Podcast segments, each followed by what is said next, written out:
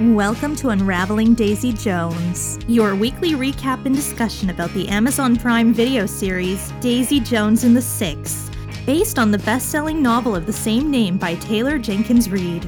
In each episode, we'll recap the latest episode in the series and share our thoughts on the music, characters, the fashion, changes made from novel to screen, and all the juicy drama. We'll make sure you won't regret listening.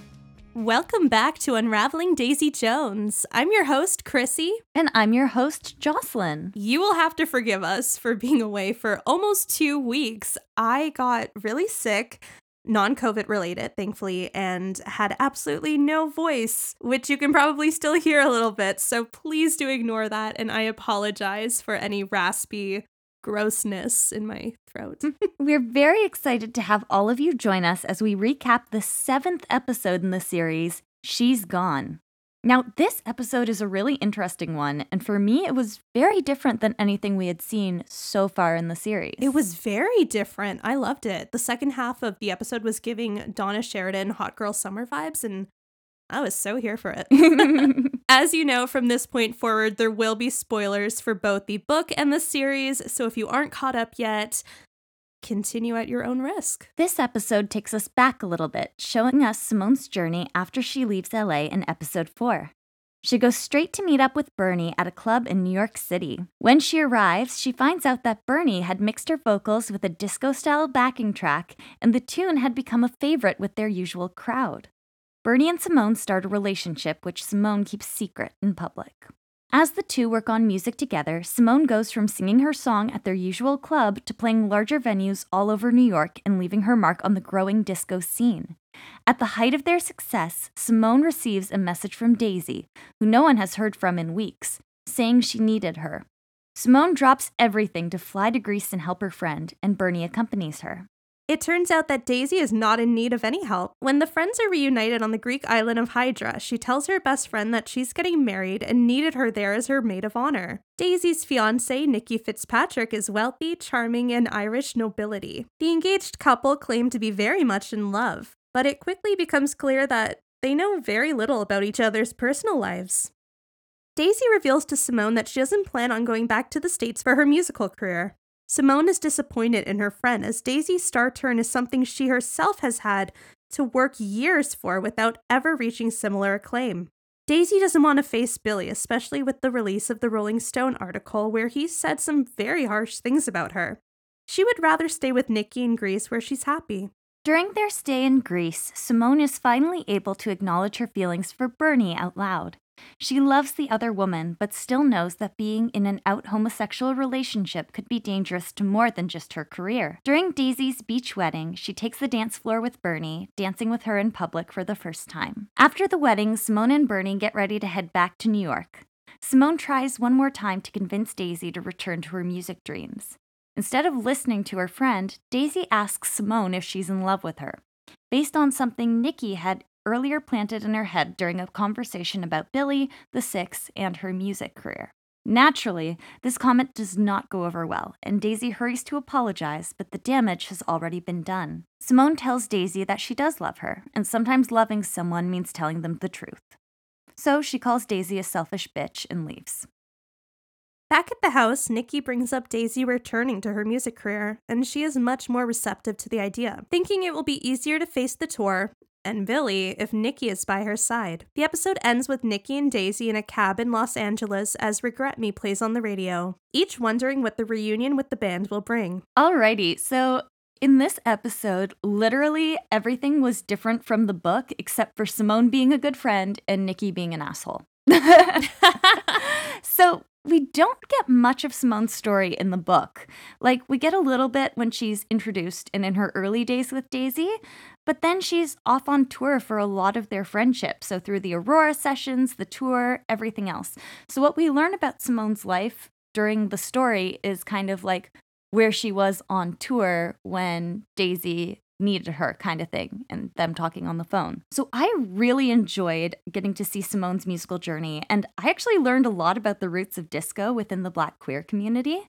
I think the show saw an opportunity for representation in mm-hmm. the decision to make Simone a lesbian, or, you know, maybe she always was. It's never mentioned in the book. Right. As well as the fact that she was a disco pioneer. And they took the opportunity to make space in the show to share her journey and to educate us on that. And I absolutely loved it because the story is a tribute to making music in the 70s. And I'm really glad they saw an opportunity to expand that beyond just, you know, rock and roll. In the book, Daisy does decide to go away on their few weeks between recording the album and uh, going on tour to clear her head, but instead of going to Greece, she goes to Thailand. And when she's there, she meets Nicky. Nicky, or Niccolo, Nico, as we meet him in the book, is an Italian prince who is later revealed to be a scam artist. But the important part is that he's absolutely awful for Daisy, and she can't realize it until it's too late. In the book, Daisy does ask for Simone to come to Thailand, but it's only because she's bored. She sends her a postcard. She's like, come to Thailand, bring Coke and lipstick or whatever. You know, she hasn't met Nico yet. So Simone gets on a plane. She goes to Thailand to meet Daisy, make sure she's not going off the rails. And Daisy's no longer in Thailand. She is in Italy getting married to Nicky. Simone can tell that Nico is only encouraging Daisy to indulge in her bad habits and advises her friend to return to the States for the Aurora tour. Nico, of course, doesn't want her to go. He's like, You don't have to do anything you don't want to do. Let's just stay here and party and be happy. Daisy ends up going back to do the Aurora tour because Simone shows up at her hotel room door, grabs Daisy and her suitcase, and to quote Simone from the book, I dragged her ass home. Good for Simone. Good for Simone. I have to say, this is maybe the only episode where I preferred almost everything in the book to the episode screenplay. If that makes sense. Made sense in my head saying it, so I'm gonna go with that. But I will say I didn't love the way it felt so Mamma Mia. Like it's almost like they just took Mamma Mia and put it into an episode. I didn't like the whole Greek island thing. I would have preferred it set in Thailand.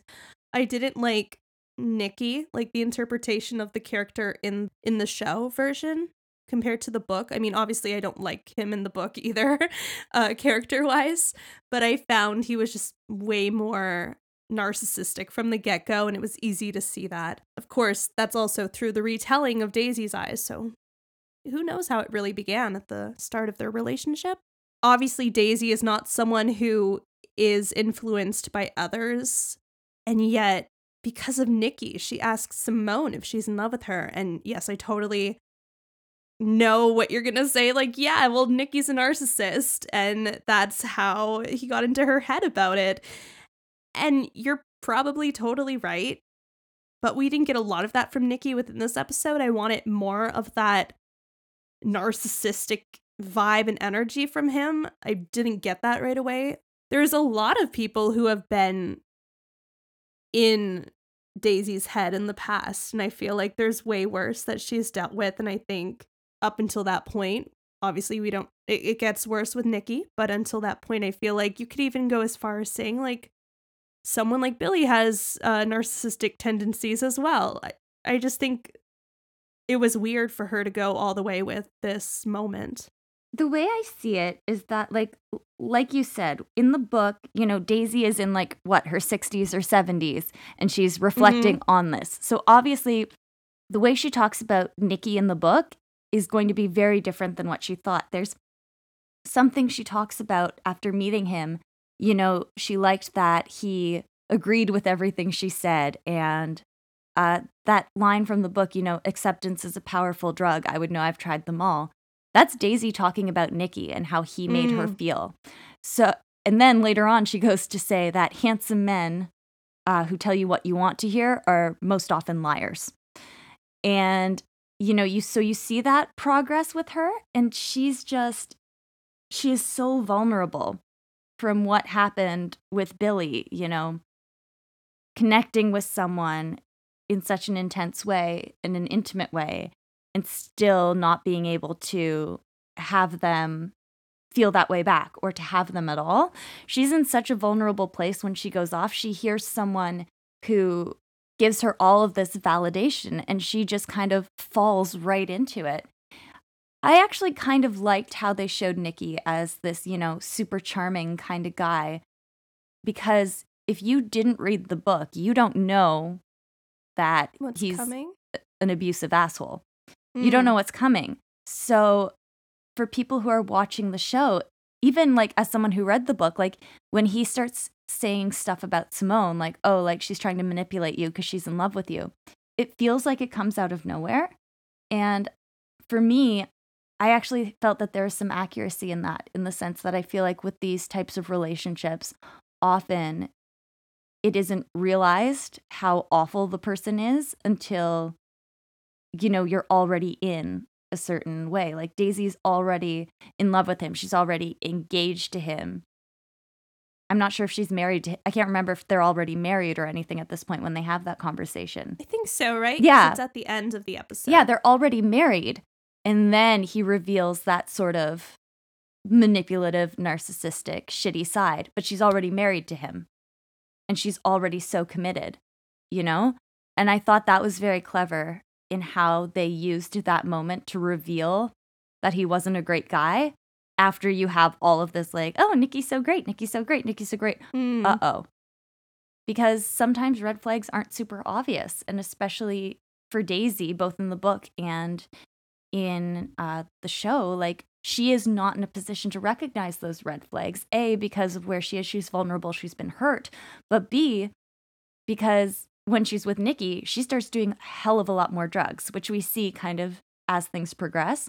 But he keeps her high a lot of the time so a lot of this shit just didn't get picked up on right away you know Yeah, I don't know. I feel like Daisy's pretty good at sensing her red flags even through a narcissist. You know what I mean? I I wasn't when I dated a narcissist, but I feel like the character, the way she's set up, the way she's written is just she could have outsmarted this man 1000%. Definitely. But I think that shows what a number everything with Billy did on her emotionally. She doesn't Mm. say, like, oh, I was heartbroken and I was this. She's like, yeah, I needed to clear my head, so I left. Mhm. But like, I think the fact that someone kind of as street smart as Daisy, throughout her entire story, she is desperate to be loved. She is desperate to be accepted. She doesn't always talk about it, but that's kind of what I think drives her right. is that like desperate search for love. And in the show, we see like she's searching for the love and acceptance she didn't get as a kid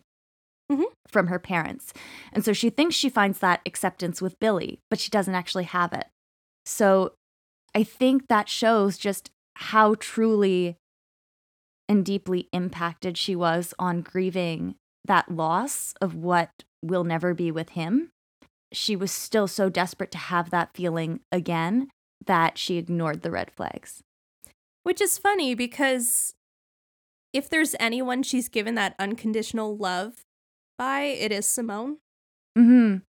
Throughout the entirety of the series, that person is Simone. So I don't know. I, I guess we all do stupid things to the people that we love, and they love as, us as well. So I don't know. I still wasn't a big fan of this Yeah, part of the I- show. I hated what she said to Simone, but I also Yeah. kind of, from a show writing perspective, you know, because Oh, it's brilliant. of how they changed Daisy's overdose, she wouldn't have gotten to that point had Simone still been in her life actively. For sure. You know what I mean? So, from a show writing perspective, with those changes, Mhm. they needed, for her to go off the rails completely, they needed Simone to be untethered from her, which is unfortunate. But also, I, again, like, I don't need to tell you this, but that's how, when you're in a relationship with somebody who is a narcissist, that they want to cut you off from the people in your life who are actually good for you so that you rely on them.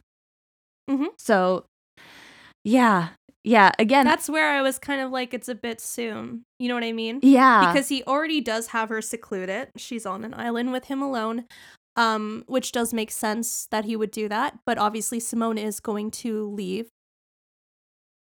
I don't know. I, don't know. think it was interesting. Simone is just she's with it, and she's with it in a way that I think the other characters Others aren't, aren't. across the board. Mhm. And I think he saw her right away as a threat. Yeah, And and she saw him as a threat as well. yeah, and I wish I wish Daisy had listened to her. But Yeah, we wouldn't get an episode eight if she had. yeah, and episode eight is a doozy, so we will be back with that one in a couple days. Do you know what it's time for? Oh my god, is it time for my favorite thing? Is it is it The tweet of the week? It is. Yay. well, on our segment Tweet of the Week, we choose our favorite tweet regarding the show and we share it with all of you. This is one of our own tweets. You have to go check it out. It's the redesign of the Barbie posters with the Daisy Jones and the six characters. You can find that on our Twitter. I put a, a lot of uh, thought into them and I think they're They are pretty so cute. they're really silly. I think you'll get a kick out of them. They're hilarious. These never make our tweet of the week because there's so many brilliant ones. But can I shout out everyone on Twitter who slut shames Billy Dunne? of course. Because I see your tweets and they are hilarious. They always make me laugh. I feel like there's so much of like Camilla hate or Daisy hate. And it's like, no, no, no, no, no. We're going to slut shame Billy, Billy. Dunne hate. I don't even need Billy Dunne hate, but we can slut shame him. We can slut shame it him fuels for my sure. fire. If you have a tweet you think we should read on our next episode, please DM it to us. Thank you so much for joining us on yet another Daisy Jones and the Six recap episode. Stay connected with us on Instagram at Daisy Jones Podcast and on Twitter at Daisy Jones Pod. We look forward to seeing you next time for episode eight. Have a great Ooh. week, guys. Bye.